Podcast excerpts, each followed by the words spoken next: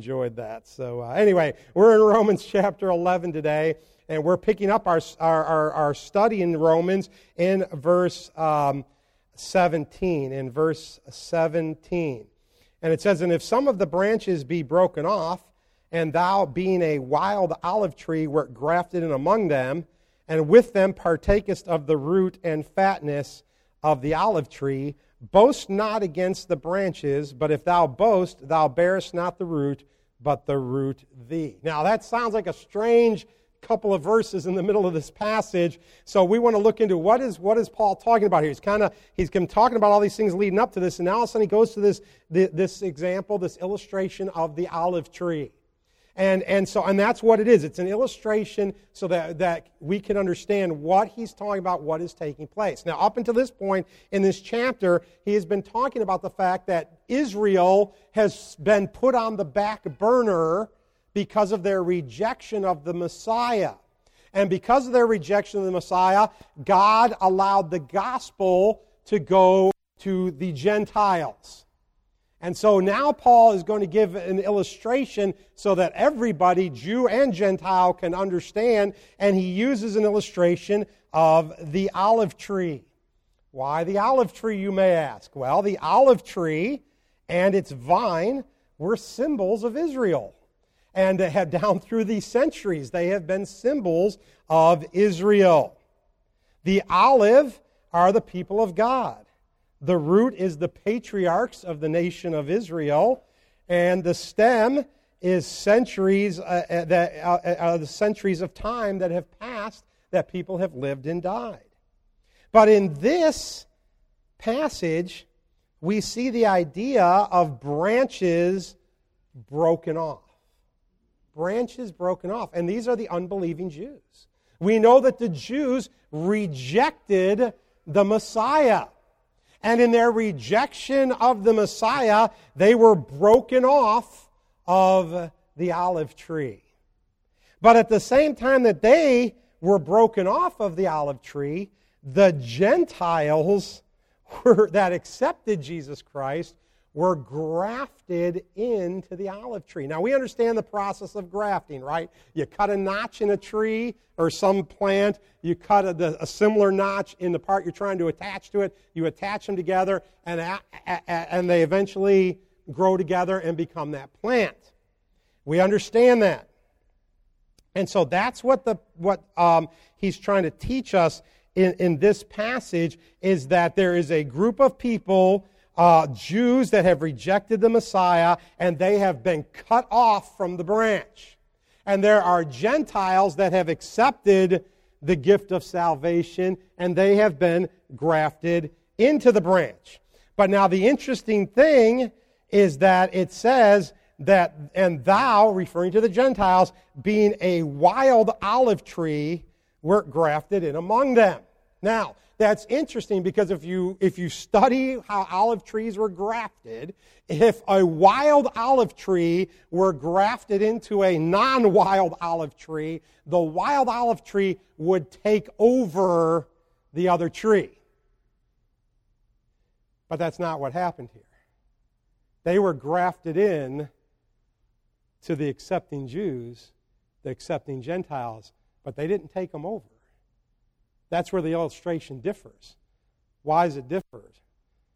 Because, folks, we serve a supernatural God. we serve a God who can take the Gentile who is wild and not part of Israel, and because of his belief in Jesus Christ and his shed blood on the cross, can graft him in to where the gospel originally went to the, to, to the Jews. And that's what Paul is talking about in this passage. But I want us to notice that this passage, these two verses already, there is a warning. And I want us to notice what the warning is. He says in verse 18, Boast not against the branches. But if thou boast, thou bearest not the root, but the root thee. So what's the warning? Three things. Number one, you don't support the root, the root supports you. See, the idea that Paul's talking about here is as a Gentile being grafted in to the, to the tree, I could become proud. Man, there was those other branches that got cut off, but I got grafted in.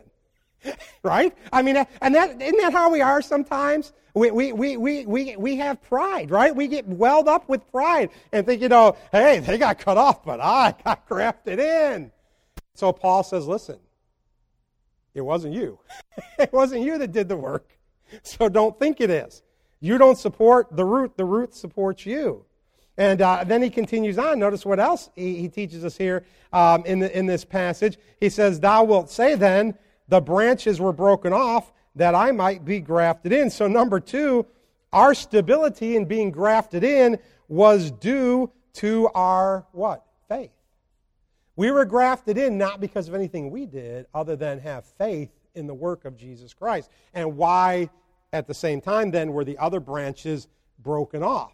Because of their unbelief, their lack of faith. So there's a warning there. Lack of faith, you get cut off. faith, you get grafted in. And then we get to the, to, to the third warning here.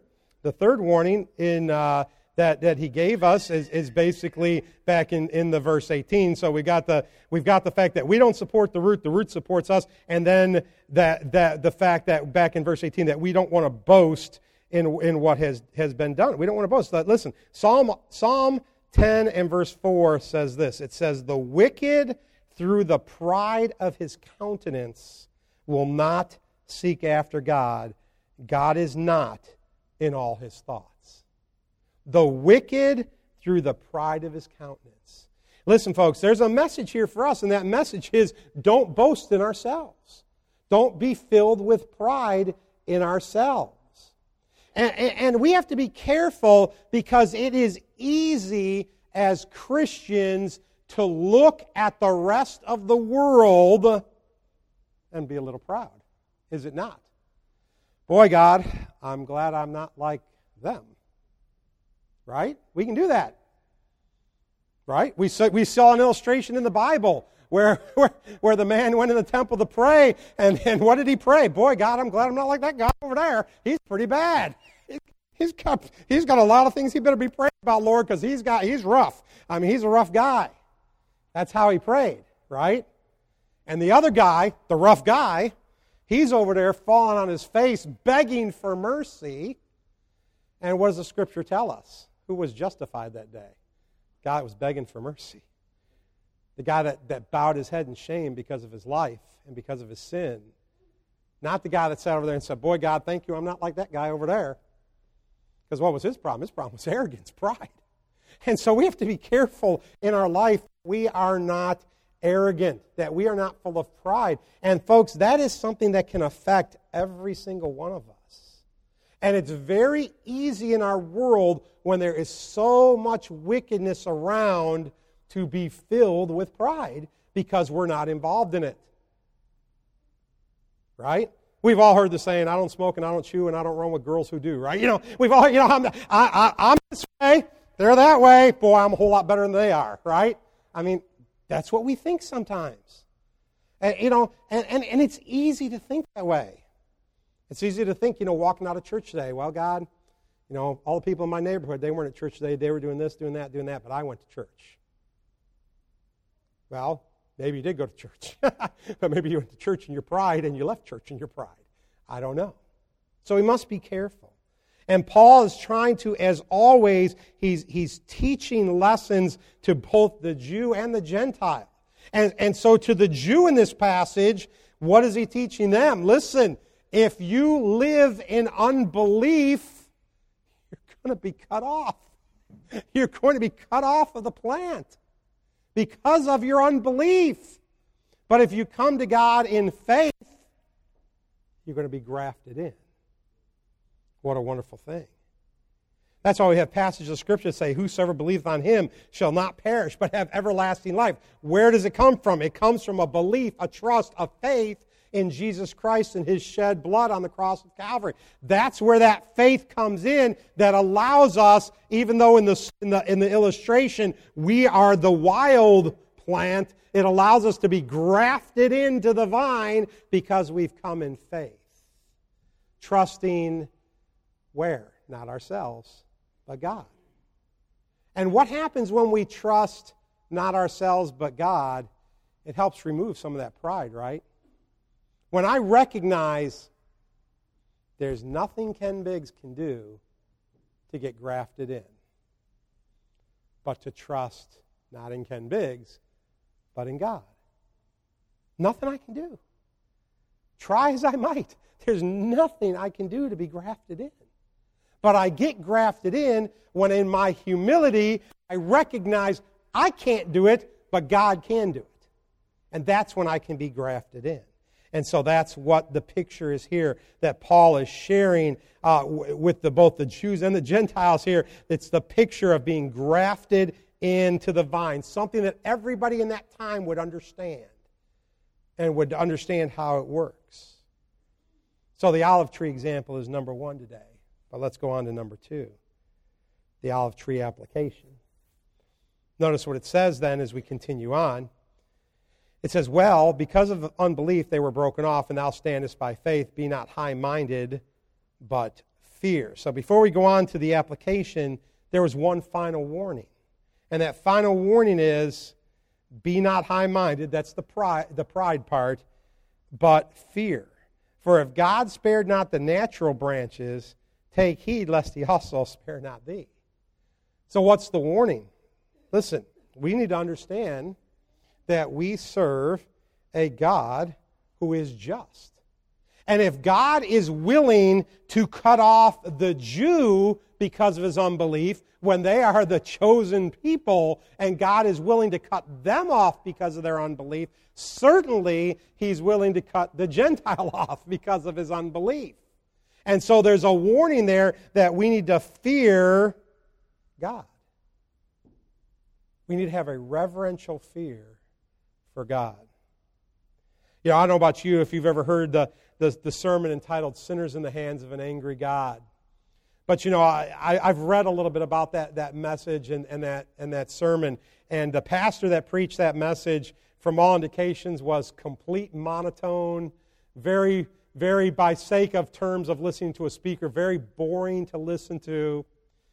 But all he did was preach a message that people responded to in an unbelievable way. Why? Because he helped people understand who a holy God is and who they are in relation to that. And so that pastor, who, from, from what I read in history, never changed the tone of his voice at all, basically almost read through that sermon like he was reading a letter to somebody. And yet the response was amazing because they understood. We serve a holy God. And if he is willing to cut off the Jew, who is part of his chosen people because of their unbelief, certainly he'll cut off the Gentile because of their unbelief. And so that's what, what, what Paul's laying out for us. So that takes us to the application. Notice what it says in verse 22. Behold, therefore, and uh, notice the two terms here the goodness and severity of God. Those two terms don't seem like they go together, do they? Behold the goodness of God and the severity of God. And we think those, those don't belong in the same sentence.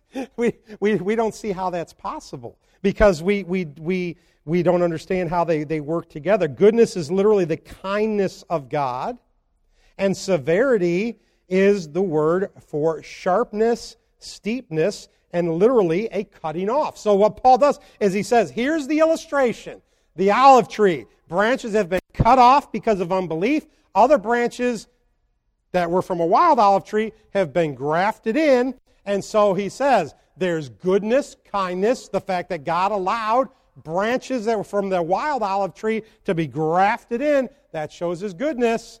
But we also see the severity of God, the sharpness of God, in that He was willing to cut off part of the real tree, the original tree, He was willing to cut off because of its unbelief. And so in that passage, we see the goodness and we see the severity of God.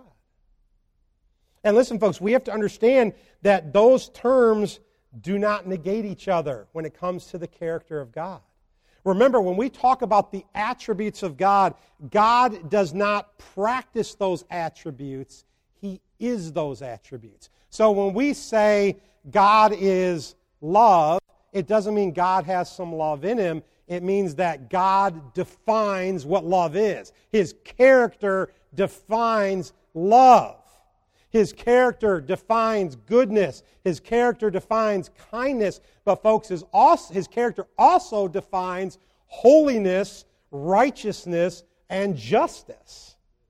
And those terms are not mutually exclusive, they can be in the same God. And in his love, he shows what? Mercy. But there has to be a penalty for sin. And so his holiness his righteousness, his justice demands that a price be paid. But going back then to his mercy, his mercy says, I'll pay the price with my son, who I'll sacrifice so that the debt can be paid.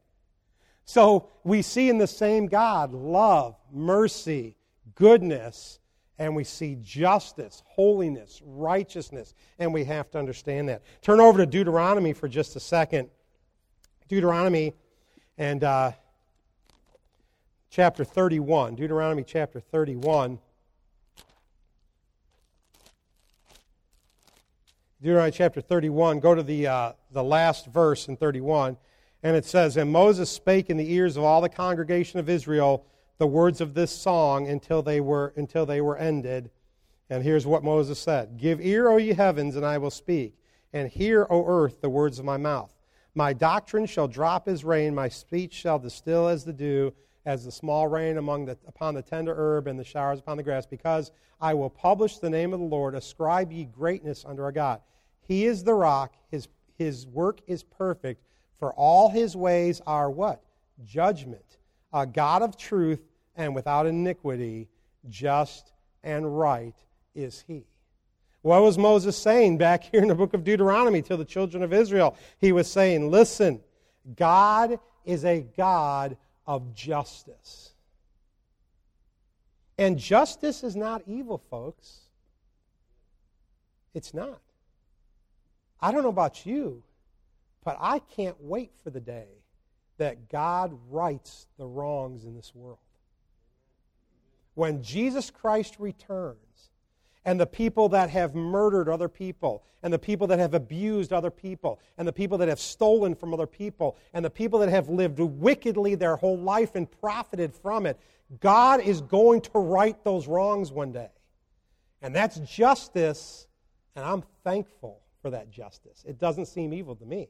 It seems like God's going to right wrongs, and I'm thankful for that.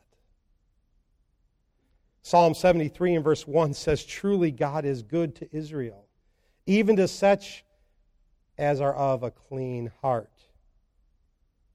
God is good to Israel. Back in Romans, it says, Behold, therefore, the goodness and severity of God on them which fell, severity, but toward thee, goodness. If thou continue in his goodness, otherwise thou, shalt also, thou, thou also shalt be cut off. And verse 23 and they also if they abide not still in unbelief if shall be grafted in for god is able to graft them in again. Ah now we're starting to get a picture of something going on. Israel uh, who has been cut off because of their unbelief in the messiah if they come if the jew comes back to god leaves their unbelief what's going to happen they're going to get grafted back in what a blessed thought. People, some people take the mentality that God is done with Israel. Israel was rejected, God's done with them. That can't be further from the truth, folks. Do you know there are people, I, I did some reading this week, there, there, are, there are people in this world, there are organizations, mission organizations in this world that will not take the gospel to the Jew because they, they take the viewpoint that God is done with the Jew. That is so far from the truth, folks. God is not done with the Jew. They are set aside right now because of their unbelief. But as they turn to God, they will be grafted back into the plant, to the olive tree. And in the end, folks, when Jesus Christ returns, which we'll talk about in a few minutes, the, it's going to be the Jew that is going to be the witness for God. 12,000 from every tribe, 144,000 witnesses here on this earth that are going to testify for the Messiah. The same Messiah that they rejected as a nation. That's going to happen in the end times. What does that tell us? That God will take them back in. and connect them to the vine. Aren't we thankful for that? If they abide not in unbelief. Abide means to persist or continue. So if they continue not in their unbelief, they'll be grafted in. We get, we get the concept there of abiding in Christ. And we, we see that concept very clearly in the book of John. If you turn back over to John, and of course we studied John a couple of studies ago, but John chapter 15, and you'll remember these verses, John 15, verses 1 through 8. It says, I am the true vine, and my Father is the husbandman.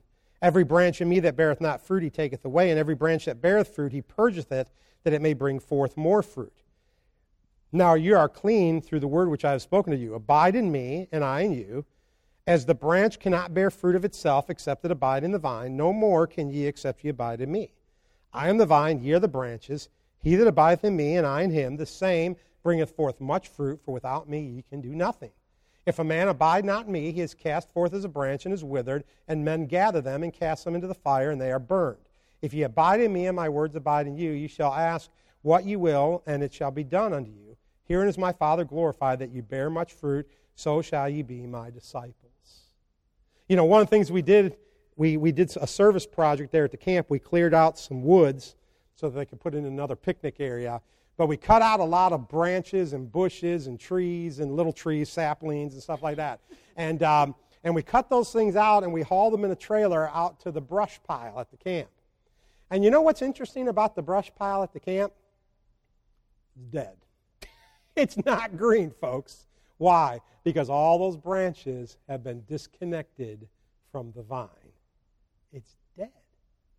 That's what happens when we disconnect part of a plant from the root system of that plant. It dies. And so, what's Jesus Christ saying, John? He says, Listen, stay connected to me.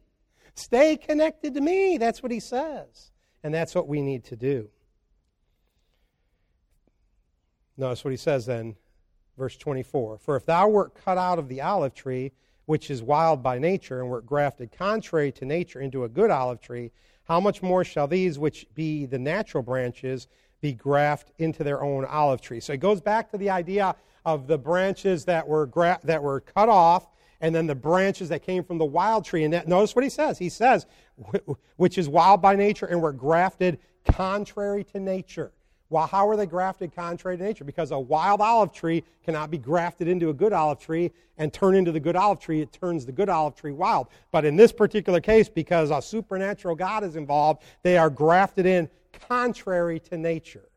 But he says, if God can do that, how much more can he graft one of its own back into the tree? Now, folks, that, that's a, if you're a Jew, that's a beautiful picture. You should be rejoicing today because there is hope. There is hope that you can be grafted back in. With God, what does the scripture tell us? All things are possible. All things are possible. God is a God who delights in the impossible, folks. He is. And I, I started on the, on the retreat, I started reading a book, and uh, there were some examples some old examples, and, and in that book, there were some examples of some people's lives who were changed dramatically when they gave their life over to God the right way, not in their own strength, but in God's strength. And each example basically was an example of the fact that God can do the impossible. God can take a life that is a mess and he can do the impossible. He can fix it when it's God that's doing it not us trying to do it. And that's what the book was stressing in its first couple of chapters. The book was stressing how we try to fix the problems and they just don't get fixed. And, and sometimes we even struggle with, I don't understand why this won't get fixed. We struggle. I don't understand why do I keep returning to this sin? I don't understand why do I keep living this way? I don't understand. I'm trying, God. I'm trying, God. I'm trying, God. But the fact of the matter is, we're trying. We need God's help, God's strength in our lives. And so that's what we're talking about here. But he encourages the Jew. He says, listen, if God can, if God can graft in this wild olive tree, he can graft you back in if you will leave your unbelief. And that takes us to a discussion of Israel's restoration. Look at verse 25. He says, For I would not, brethren, that you should be ignorant of this mystery, lest you should be wise in your own conceits. That blindness in part is happened to Israel until the fullness of Gentiles be come in. Now, this is an interesting verse. Paul talks, refers to it as a mystery. He says, he says, I don't want you to be ignorant. I don't want you to wonder what I'm talking about. I don't want you to be wondering, how does this work? What is going on? He says, I don't want you to, to not understand the mystery. He said, I want you to understand that there is a blindness in part that has happened to Israel. What does that mean? It's temporary. Temporarily, Israel is set aside because of the hardness of their heart in rejecting the Messiah. But Paul says this blind is temporary until what? The fullness of the Gentiles. So we got to ask ourselves what is, obviously, the fullness of the Gentiles? Well, there's a couple terms in the Bible. There is the times of the Gentiles. We'll see that term in Scripture. And then we see the term the fullness of the Gentiles. So, what are they, and are they two different things? And the answer is yes, they are. The times of the Gentiles is the period from Nebuchadnezzar until Jesus Christ returns. That's the times of the Gentiles. When Nebuchadnezzar was on the throne until Jesus Christ returned. That's the times of the Gentiles. The fullness of the Gentiles will be complete when? At the rapture of the church. At the rapture of the church. And that's the fullness of the Gentiles. When the last Gentile will be saved and Jesus Christ returns in the rapture, that's the fullness of the Gentiles. And that's when the partial blindness is removed. And Jews will get saved again in record numbers. It's amazing. It's amazing how God has laid this whole thing out. He says, For I would not, brethren, that ye should be ignorant of this mystery, lest ye should be wise in your own conceits, that blindness in part has happened to Israel until the fullness of Gentiles be come in. And so all Israel shall be saved. It is written, There shall come out of Zion the deliverer, and shall turn away ungodliness from Jacob. Now, let's be careful. Don't read into Scripture he's not saying all Israel, every single Jew on the earth is going to be saved. That's not what he's saying. All through Scripture, many, many times referring to Israel, it's referring to Israel as a group and so it does not mean every single Jew is going to come to a saving knowledge of Jesus Christ. It's not going to happen. We know that clearly. The Bible clearly teaches us that there's a broad way that leads to destruction, and there's a narrow way that leads to, to salvation. And the Bible says, the narrow way, few there be that find it. So it's not that every Jew will be saved, but what it does mean is that the Jews are going to be coming taken off the shelf, and that there will be salvation in large numbers among the Jews where they will acknowledge, and this is the beautiful part, well, they will acknowledge what they wouldn't acknowledge before that Jesus Christ is the Messiah. Isn't that beautiful, folks? You think about it. The nation and its history has been put on hold because, as a nation, they rejected the Messiah. But there's going to come a day when many will turn from their rejection of the Messiah and proclaim Jesus Christ as the Messiah. That's beautiful. That's exciting to think that that will happen. But notice from this, and we'll end here today, he points out, he points out three things in, in this verse that we want to take notice of. He says there, uh, and so all Israel shall be saved, as is written, there shall come out of Zion the deliverer, and shall turn away ungodliness from Jacob. For this is my covenant unto them when I shall take away their sins. What three things, real quick, and we'll be done. Number one, we see the deliverer comes from Zion. Number two, he talks about Jacob's guilt being taken away. That's a reference back into Isaiah, Isaiah chapter 27 and verse 9, he says, By this therefore shall the iniquity of Jacob be purged, and this is all the fruit to take away his sin, when he maketh all the stones of the altar as chalk stones that are beaten in sunder, the groves and images shall not stand up. It's a reference back to that passage in Isaiah, uh, talking about the fact that, that God is going to take away their sin. And then we see that in the next verse where the deliverer would establish God's covenant. And what was God's covenant? His promises of forgiveness of sin for Israel.